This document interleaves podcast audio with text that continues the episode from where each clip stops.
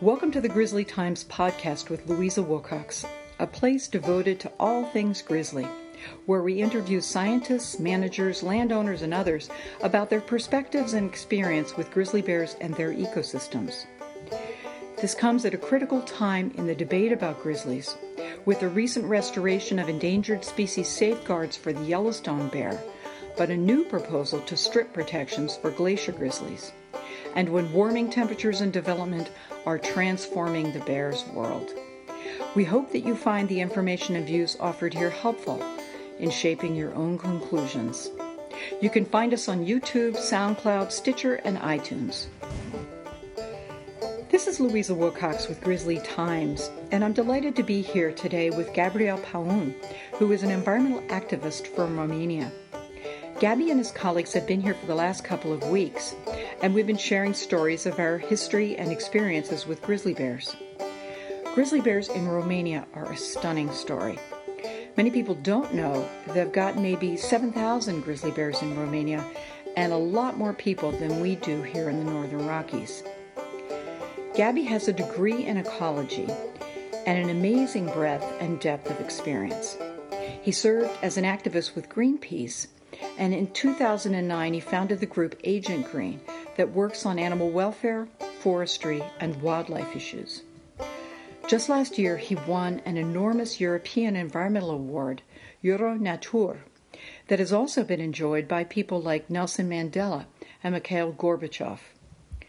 Gabby's doing an incredible job to ensure a healthy future for grizzly bears in Romania, which, for many people who don't know, is the bear country of Europe. We are so delighted to talk to you today, Gabby. I'm delighted as well. Thank you so much for having me. Yeah. So, maybe to start out with, uh, you've obviously spent decades in this work. Um, what has driven you? Why is wilderness, wildlife, why do they matter to you? Um, I would say I'm one of those lucky guys who already knew since uh, I knew as a little boy what I want to do in my life, and that was definitely working with nature uh, for nature. Uh, I had the privilege to have a journey during a cold winter somewhere in the woods of Transylvania in those wonderful primeval forests together with my dad, who passed away meanwhile. I think I was just four or five years old. And he took me up on a on a on a ridge where we could see the big mm. valleys with big forests and it was January, it was the mating season for wolves, oh, and suddenly out of the valley, I could hear them howling. Mm. I got shivers that yeah. are still with me today. Uh-huh. So I wouldn't hide that wolf is my, my favorite of all, mm-hmm. though I love all animals and bears and all the other smaller, bigger birds, amphibians, mm-hmm. fish, everything. But wolves are very special to me. Mm-hmm. And uh, yeah, um, that was the starting point. Mm-hmm. and from that on i i did everything in that direction starting mm-hmm. from the primary school with the high school which already i had the chance to choose biology mm-hmm. the university and so on and it was just a little crossroad when i finished the study i had a little bit of options uh, how many options do we have actually it's mm-hmm. government non-government mm-hmm. organization right. or corporations mm-hmm. I would say in a country where corruption is at home, governmental uh, positions were not an option for me. Mm-hmm. Neither corporations, because they were fresh uh, in Romania after the fall of the communism, and they came for profit and not for uh, doing right for environment. So therefore, I always work for NGOs. Mm-hmm. Greenpeace was indeed a very great experience, and and uh, all the learnings I, I, gained during those wonderful years at Greenpeace, I'm using now for Agent Green. Mm-hmm. Maybe you could talk a little bit about Agent Green, why you started it, uh, what you're trying to accomplish, and uh, and maybe a little bit about lessons learned from Greenpeace. Yeah, lessons learned from Greenpeace. Wow, that was mm-hmm. quite an experience. First year, first major battle and victory. We had actually had to deal with an American company who was very powerful in Romania, mm. Monsanto. Oh. Uh, they spread their genes all over the country. Uh, 99% of soy was genetically engineered. And uh, through high profile campaign, uh, you would not believe here in the US, but we managed to kick them out. Wow. They control politicians, they control scientific community, they control farmers association. Mm but they did not control the public opinion.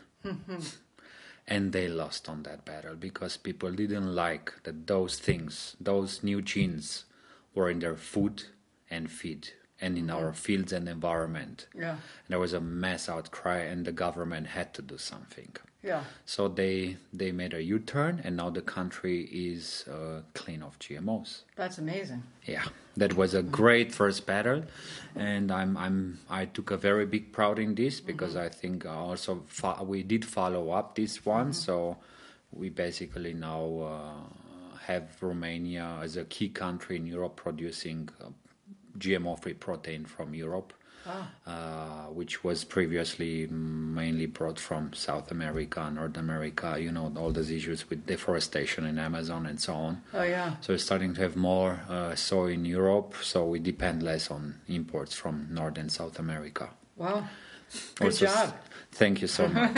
yeah, I will always remember that. Yeah. And uh, then uh, I started to deal more and more with the forests because Romania, uh, very few people would know, but it's the home most of um, most of the primeval forest, or however we call it here in the U.S. Uh-huh. Uh, virgin, call it virgin forest, all growth. Let's call it an untouched Yeah. forest. Yeah. They're born by Mother Nature and develop under the influence of Mother Nature. And actually, Romania has more virgin forest uh, than any other, and than all the rest of Europe together. Wow. It's the primeval forest. It's the it's the core of biodiversity, and there is um, also maybe the reason why we have so many brown bears and wolves and Right. lynx. I mean. Romania alone has more brown bears than all the rest of Europe together. And there was the thing, uh, I think it was in 2005 when uh, there was a global um, study made by various American, Russian, and Scandinavian uh, forestry experts scanning the planet of the last intact forest landscapes. This unbroken expanse of wilderness uh, with a mosaic of ecosystems uh, without uh, infrastructure and um, human activity, and it's got to be more than 50,000 hectares. Wow. And they discovered through remote sensing and GIS um, kind of instruments that the last ones are in Northern America, I mean Northern Canada, Northern Russia, Northern Scandinavia as boreal forests, or tropical forest in Amazon, Congo, and Indonesia, and in the temperate latitude, nothing. Just a little dot in Romania, Wow. and another one in Georgia on the other side oh of the yeah. Black yeah. Sea. Huh. And I say, wow, I gotta see that. Yeah. It's here. Yeah. Um, I, I call the team, the, the scientists, is that a mistake or the little dot is real? Say, no, no, no, that's real. That's real. Go go get it. Go save it sure- because uh, when we look from the sky, it didn't look good. There is there were threats from all around, Right. Right. and it was true. Uh, I just went there and I found there was a highway construction completely illegal with no Oh, permits boy. just because the president of Romania wanted to make that road. Yeah, so they went full power, putting an uh, heavy asphalt in through the middle of national parks and in the middle of that green little dot. So there was less than a week until I started immediately a campaign. Greenpeace was very cool and they allowed me to do that very fast. And in a few months, we managed to to stop that construction, and it still Amazing. stopped. D- uh, public opinion again? I mean, what did you do? I don't know. Must be just a Greenpeace brand that they, they, the politicians and the media fear so much that it was a, uh evening news, first news, all papers, everything for weeks and weeks. So it, it was unbelievable. It's still unbelievable for me to to see that happening. Um, it wasn't resumed since they did some little work till 2007, but nothing afterwards. But still, we lost that intact forest landscape. I mean, there is still other wild areas, but it doesn't meet the criteria because of logging. Oh, It's right. so much logging all around. Right. The forestry model in Romania has changed so much in the past two de- decades. It's it's terrible. And that's why basically I decided at some point to switch from Greenpeace by making um, a more Romanian Greenpeace. And that's basically Agent Green. Um, Greenpeace, as great as it is, it has uh, its key campaigns and priorities uh, somehow dictated by the international uh, Right. division. And he said we need to work in a very consistent way on forests. Uh, and with this, I answer one of your uh, initial questions and, and, and, and, why forest and why working this way. I, I do think strongly that these last primeval forests and, and untouched, unspoiled areas are the connection from past to future. Without them, there is no future. Mm-hmm. When you go in one of those mm-hmm. forests, I mean, uh, except those uh, trails on the sky left by airplanes, mm-hmm. I can't say this is year 2018. Mm-hmm. I can easily say this is 5000 before Christ. Wow. That's, you don't see the difference. That's amazing. Well, it's wonderful. It's um, just to make a, a, a picture. It's uh, imagine uh, steep mountains with great valleys with mm. some alpine meadows and the forest level includes a mixed forest of beech mm-hmm. with with uh, with, with um, maple with oak yeah. with with some softwoods a bit higher like yeah. spruce and larch yeah. and, and, and, fir trees and beautiful rivers mm-hmm. with clean streams uh, moss, mushrooms, forest fruits, bears roaming around. It's mm-hmm. wolves, wolf packs, lynx, uh, everything you can imagine. It's paradise on earth, and it's vanishing in front of our eyes with the participation of the government. Yeah, that's heartbreaking. So you've been here with your colleagues for the last couple of weeks, and uh, you've been going around and you and others have talked uh, with people who are coexisting or trying to coexist amicably with grizzly bears, um, and you're going to take lessons of all kinds back to Romania and your work there. What maybe you could share some of the things that surprised you um, mm-hmm. that you found here that seem relevant to your work. When we look at a bear situation here in Romania, I can find so many similar uh, issues and problems, uh, and also so much to learn in terms of solutions. Mm-hmm. What is similar is that we have bears, yeah, and then the bears are looks.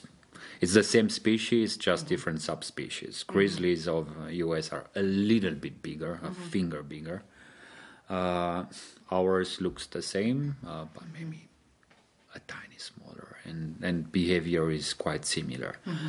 Uh, the difference is that we have actually surprisingly, that was the first surprise, we have much more bears in yeah. a sm- smaller territory. Mm-hmm.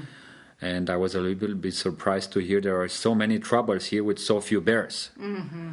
I would even say that grizzly bear—it's—I am not sure if it can survive mm. in such a small number as it is now. Mm-hmm with these challenges I have seen here with climate change, which mm-hmm. is re- rearranging the landscape, at least in Yellowstone, yes. com- completely. I would say is, is the biggest challenge is, is uh, it's the species survival. What mm-hmm. I see here. Yeah. No, we don't have any buffer. That's for sure. We don't yeah. have any spare bears around, and we're seeing. It's definitely not enough. Yeah, we're seeing an unprecedented spike. I mean, the, obviously this week um, we got a ruling from Judge Christensen that restored endangered species protections to grizzly bears, but there's been so much killing and a lot of it, you know, under investigation or possibly illegal, that it really um, makes you wonder. I mean, it's interesting to hear you say that. That um, I mean, I just look at a situation like Romania with 7,000 maybe more grizzly bears in, and so many people in the woods, even though you know, hopefully not industrial scale logging and that kind of thing, but even so even with the buffer, you've been able to uh, stop trophy hunting. Yeah, yeah that that was a, a, very important moment. Just exactly two years ago, it came uh, as a surprise for many, but it it's it was actually just respecting the law. Mm. Uh, we have. Um, and the Berne Convention, which protects the brown bear quite strongly, and Romania is a signatory of the Berne Convention, but we are part of the European Union. Mm-hmm. We are a member of the European Union since January 2007, and basically, European Union does not allow trophy hunting mm-hmm. and uh, and harvesting quotas. It's based on the, the the legislation is in favor of managing the situation case by case. Mm-hmm. Is there a problematic bear? Then you have to prove it. Mm-hmm. You have to try alternative solutions. And if this doesn't work, then you can take him out. Only in this way. Mm-hmm. And you can. You cannot plan how many birds will cause troubles. Mm-hmm. That was behind the decision of the minister in 2016 when they say, okay, everything that was before me, it was wrong. Mm-hmm. Me as a minister, I cannot go against the law. I have to respect the law. If others did, let them face the troubles later if that will be the case. Mm-hmm. And she just said um, that she will stop that, and she did. Mm-hmm. And since well, then, yeah. yeah, sorry. No, no. What was the response? the response of, I mean, the public uh, supported the idea. There was a strong reaction from the trophy hunting industry only, which is a tiny uh, part of our society, uh, but they are very loud mm-hmm. and they have a very strong lobby. Mm-hmm. And what happened afterwards? Uh, let's not call it a disaster, but it is a bad thing for the reputation of the bear because they acted in such a way that they abandoned those feeding stations. By the way, uh, trophy hunting was organized through feeding stations brought to the edge of the forest close to the local communities because they would never want to spend money daily to go 10 kilometers deep on, on in the forest or the feeding station to break their cars and consume petrol because mm-hmm. trophy hunting you can only do by uh, making sure the bear will be there mm-hmm. when a German or Spanish or Italian or a British or a Dutch rich hunter would come to Romania to take out his trophy. Mm-hmm. And that's why they brought, they installed these feeding stations close to communities. Mm. And imagine what happened mm-hmm. when they, as a boycott, they stopped putting feed in those feeding stations. The big ones uh, went back to the wild and they mm. found their way Mm-hmm. The smaller ones were looking for new ways in in in mm-hmm. uh, crop fields, in, mm-hmm. in, in, in, households with livestock, yeah. in, in, in, touristic area, garbage, mm-hmm. and they use that. The mm-hmm. hunters use that. Mm-hmm. They put it out in the media. These they, are dangerous, terrible animals. Yeah, and but it's terrible because within two years only, the um, uh, persecution of the bears hmm. has reached historical levels. Ah. So while people from cities, of course, they love the bears and they understand the, situation well, and the people in the smaller communities have been, uh, uh, they are panicked they don't uh-huh. know how to deal with this. I mean, right. they. I mean, the for the generations before they coexisted with the bear. There was a right. great co-adaptation, but now suddenly there is a problem, and they also think it's too many bears and we have to shoot more. That's the whole thing behind it. Mm-hmm. Let them come to manufacture the idea that we have too many and we have to shoot them. Yeah it was the beginning of nearly the end for Yellowstone when uh, we had fed the grizzly bears for decades and black bears in Yellowstone Park, and suddenly the research was showing that this was problematic for the Park Service and problematic for people, and they closed them, dumps, cold turkey, overnight. And bears just spilled into local communities outside the park and died in droves. Yeah, you feed them, you kill them. Yeah, yeah. That's why they got listed under the Endangered Species Act in 1975 because the numbers were plummeting so quickly that no one knew if we were watching extinction happen. And uh, it seems like a similar scenario is playing out, even though you have more bears. Yes, and let's call them refugees. uh, you know, Romania is covered one third uh, with plains, one third with hills and highlands, and one third with mountains. Two centuries ago, uh, the vast majority of the countries, we're talking about 80%, was covered in woods. Now just 27%. Mm. And you can only find birds up in the mountains. They used to roam all the way between the Carpathians and the Danube River and the Black Sea and down in the plains and the highlands and hills. Now you only find them in the in the mountains. Mm-hmm. Uh, that's why I'm saying they are refugees. It's mm-hmm. not the place where they want to be. They mm-hmm. like it everywhere. Right. Uh, so we have a, a problem with um, habitat destruction. Right. There is also threat on uh, even in the mountains. They they go logging everywhere. Mm-hmm. There's the climate change and the human persecution. So right. regardless that we have six or seven times more brown bears than yeah. uh, U.S. has, um, in, yeah. at least uh, except Alaska, uh-huh. it's uh, it is a bigger problem. Just right. recently uh, they, of course, they want to reopen the trophy hunting, and, and, and it's a daily fight. We basically can never rest in this fight. Yeah. But as long as we fight, we have a chance. Right. And every year they found another way to to reopen the trophy hunting. So far, in the last two years, we managed to um, to block it um, because, for instance, we said and used again the EU law that you can um, um, not go for any uh, kill without a national management plan. And they made a roughly on their knees a management plan in a couple of months, which basically through one of the important things which uh, which took my attention away, actually blow it immediately, was that habitat destruction is so bad that the country cannot sustain that many birds. So we have to immediately go down from six, seven thousand, whatever we have, but methodology is mm. controversial of counting them, uh, to four thousand. Right. So that would mean culling of two, three thousands as we mm-hmm. speak, like mm-hmm. that. Mm-hmm. Say, okay, so the government admits that they destroy the habitat. Right. Yeah, That's amazing. that's amazing. Yeah. Maybe you could talk a little bit about why the forests are being liquidated so quickly and the problem of your so called protected landscapes, which was a surprise to me that there's logging that's been permitted inside landscapes that we would otherwise think were protected. Yeah, uh, there is a dramatic change in the forestry model um, uh, comparing to the past centuries when the forestry was based on, um, besides leaving some areas untouched for various reasons, protection of wildlife or protection of water sources or infrastructure. Uh, in production forest, there was um, extensive kind of logging, not intensive. Uh, no big openings, long production cycles, allowing old trees to stand or uh, cutting only after every 120, 130 years. So always having big woods and areas of silence.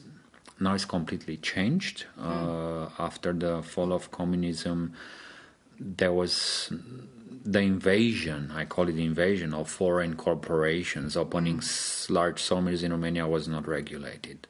They were just allowed and even invited to come. We have, um, for instance, on, on, we managed four years to expose the single major driver within uh, illegal logging. It's an Austrian company which was processing more softwood than it's legal to cut imagine they have five sawmills. Imagine one which is officially processing 1.2 million cubic meter of wood per year. Whoa. That's huge. Wow. It's absolutely huge. Uh, through campaigning, we managed to bring the international attention on this. Uh, the companies lost their certificates and so on, and it's under uh, the watch of the authorities. It's uh, it's there is an ongoing mm, prosecutor investigation uh, within this company, similar with what was. Uh, here in the U.S. a few years ago with the lumber liquidators, yes. if you remember the story with uh, stealing uh, wood from the Siberian tiger habitat, smuggling it through China, and so on. So we have a similar issue, but there are still new companies coming, and the government allows that. Oh. We've got Austrian sawmills, really big ones. One of them making is the biggest uh, board company in the world. Uh, Can we say names and things like this? Yeah, sure. is- yeah. So the biggest one taking all the softwoods, it's Holzindustrie Schweighofer. And there's another one uh, which is a mix of Swiss Austrian. It's called Kronospan, and this is the biggest board company in the world. Whoa. You might not hear this brand, but you find it in IKEA products. Because IKEA, you know, it's made of mainly boards and things Yeah, like this, yeah. and it's its furniture includes boards from this and there is other Austrian companies and there is Mm. Turkish companies uh, uh, processing each of them between uh, around 1 million cubic meter per year. Mm. And what we managed to do so far Mm-hmm. is to force a little change in the forestry code, the Mm-hmm. s- uh, national forestry code, that no company is allowed to process more than 30% of a, um, of the wood from a species. For instance, no more 30% of spruce or no more 30% of oak and so on. But it's too little. And then there are the- actually some of the companies should shut down at least one, two sawmills. They're mm-hmm. too big. Yeah. They're way too big. Mm-hmm. So the stress on the forest is huge. Mm-hmm. The state does not make enough intervention. Mm-hmm. And the National Forest Manager, Romsilva, is just serving these companies. Mm-hmm. Same with the private owners. Let's say after restitution of forest after the fall of communism, we have like 50% is private and 50% state uh, state owned, and the stress is on both. Right. Right. So right now uh, we are turning away from uh, forests with native species with small openings and long production cycles mm-hmm. to a more intensive uh, logging, replacing native species with monocultures. Mm-hmm. So all the bad things that Western Europe uh, did in the past and yeah. even in, here in the U.S. in some parts. Oh, learning all the wrong lessons. I mean, we've fought these battles here. I mean, that was one of the campaigns that I first started on was uh, forests outside Yellowstone Park were basically being clear cut. You could see images from taken from space of the line of Yellowstone Park's western boundary as it was just liquidated and all the wildlife suffered. Nobody had the guts to stand up to the government. We finally brought them down in court, but the the damage was done. The damage is being done. And I mean, this roads, kind of forestry has no future. No, no. And after we brought the case and won the case, the mills closed. I mean, that's what you would expect. They were over harvesting in the yeah. first place. They should have, but if they had left several decades before, the damage we wouldn't be suffering the damage we are. So you never break even with these unsustainable practices, no. and wildlife takes the biggest hit. Wildlife, and and um, I mean if we step out of the skin of environmentalists, even if we have some empathy with the economy and industry, mm-hmm. this is no sustainable business. Right. I mean, right. sustainable forestry includes small openings, selective logging, yes. and have forever forests, mm-hmm. never clear cut. This is mm-hmm. just stupid lessons from the books mm-hmm. with with clear cuts. It's it's time to rethink, think mm-hmm. that especially with the climate change, yeah. you, you might not get forest back ever if you do forestry in the wrong way. Mm-hmm. So I think small openings in, in production forest is the solution mm-hmm. rather than big openings where you change everything. You change the water in the soil, you yeah. change everything. I mean, one of the heartbreaking things is to see watch the models as they come out for projections of Yellowstone Park habitat. This is a landscape with no logging, and uh, that's projected to be almost entirely grasslands due to climate change because the fire frequency becomes so great that you know you anything that can sustain a fire does. So even even without logging, but when you put that on top, it's it's just a. I saw that disaster. for the past week. I mm-hmm. I have one word to what I have seen with the forest. It's sad it's really sad. Yeah, yeah. It's uh, it's heartbreaking. And if you had asked me three five years ago when I was starting in on this, if we would be seeing the impacts, the complete collapse of Yellowstone cutthroat trout in the core of the park, the collapse of white bark pine, I would have said you're joking. I mean, so we and the bark beetle attack everywhere. Yes. Like fire was not mm-hmm. enough. Now mm-hmm. there is the bark beetle attack. Mm-hmm. I guess it's not cold enough in the winter no, it's anymore. not cold enough, and beetles are flourishing at yeah. the same time that these white bark pine haven't evolved, co-evolved with beetles. They never, and they they're sitting ducks. They have no chemical or physical defenses, and they're just getting clobbered. And it shows no sign of reversing. Um, you add to that, you know, the white pine blister rust, a disease that's been artificially introduced from Europe. Uh, and you basically, you know, there's no future for this forest in this ecosystem. And the grizzly bears, until very recently, were absolutely dependent on it. And the food served to keep them away from a lot of contact with people. Yeah. Uh, and in the fall, you know, season where they need to fatten up. I was so. actually in one of those spots where grizzlies used to uh, feed with the seeds of the white uh, white oh, pine bark, and it's yeah. close to this Dun Dunraven Dunraven uh-huh. Pass. Yeah, yeah that I, I could only uh, I could not see any new sign of uh, grizzlies anymore. They're gone. Mm-hmm. I just saw excrements from the last years when they last fed with this. Oh yeah, yeah. And I thought it's one of the last places where I can still find this tree. Yeah. And it's almost gone. No, it was a very predictable. You know, you guaranteed to see yeah. sign. So that I, mm-hmm. that's why I come back to the beginning. I, I really don't know about the survival of this species because it, it has mm-hmm. to adapt faster than you could imagine any species can adapt. Yeah. And we're essentially hemming them in all around the park and even within the park. We're getting, you know, 4 million, over 4 million visitors a year now. Uh, communities, people moving maybe for some laudable reasons to enjoy wildlife in our rivers and our mountains, but there's a lot more of us and there's a lot more intolerant people too.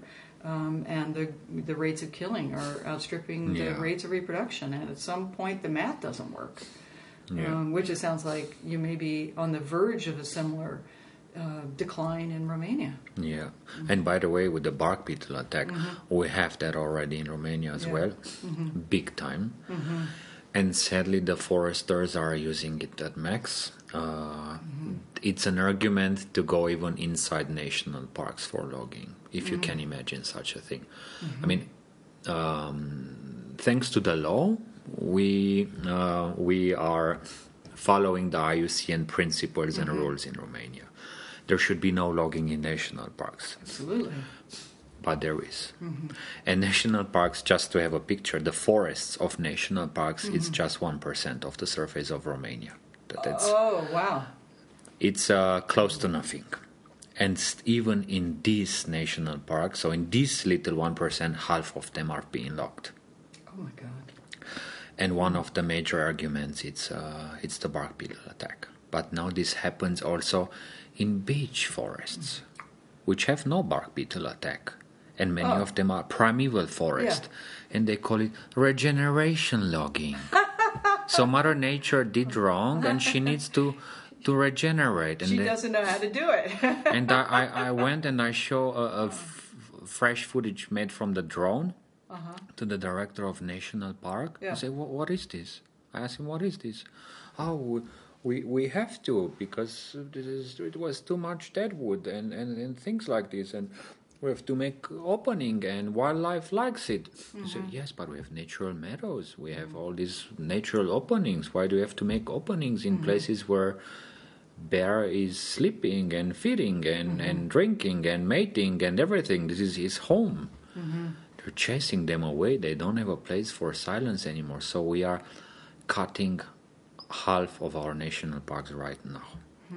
And of course, I'm a little bit happy when I get this in the media, and then there is a police intervention. Just the other day, there was a anti-corruption police unit bus uh, uh, just jumped into the office of this director of the national park, took away his computer, Oh. uh, charged him with allegations on uh, being um, a partner in illegal logging and, and poaching in the park and things like this. But but the problem is that the government is still tolerating this and doesn't make any intervention for law enforcement. We have the law, but the law enforcement is a problem. And um, since it's so little wilderness left, even in don't think about much wilderness outside national parks. Yeah, yeah. So it's all these great forests are mainly in national parks. If we are cutting this, then uh, we're not losing just these forests, but their inhabitants. Those huge numbers of bears and wolves and lynx and all the other species mm-hmm. around them. We speak about the brown bear as the king of the temperate mm-hmm. forest, like like the lion is the king of savanna. We look at the bear as the king of the temperate forest, and mm-hmm. when we lose the bear, then we realize we're in trouble. A little too late, perhaps. Yeah, way too late. Don't miss part two of my interview with Gabriel Paun, where we talk about corruption and violence, a different path forward, and our hopes for the future. It was so good I didn't want to cut any of it.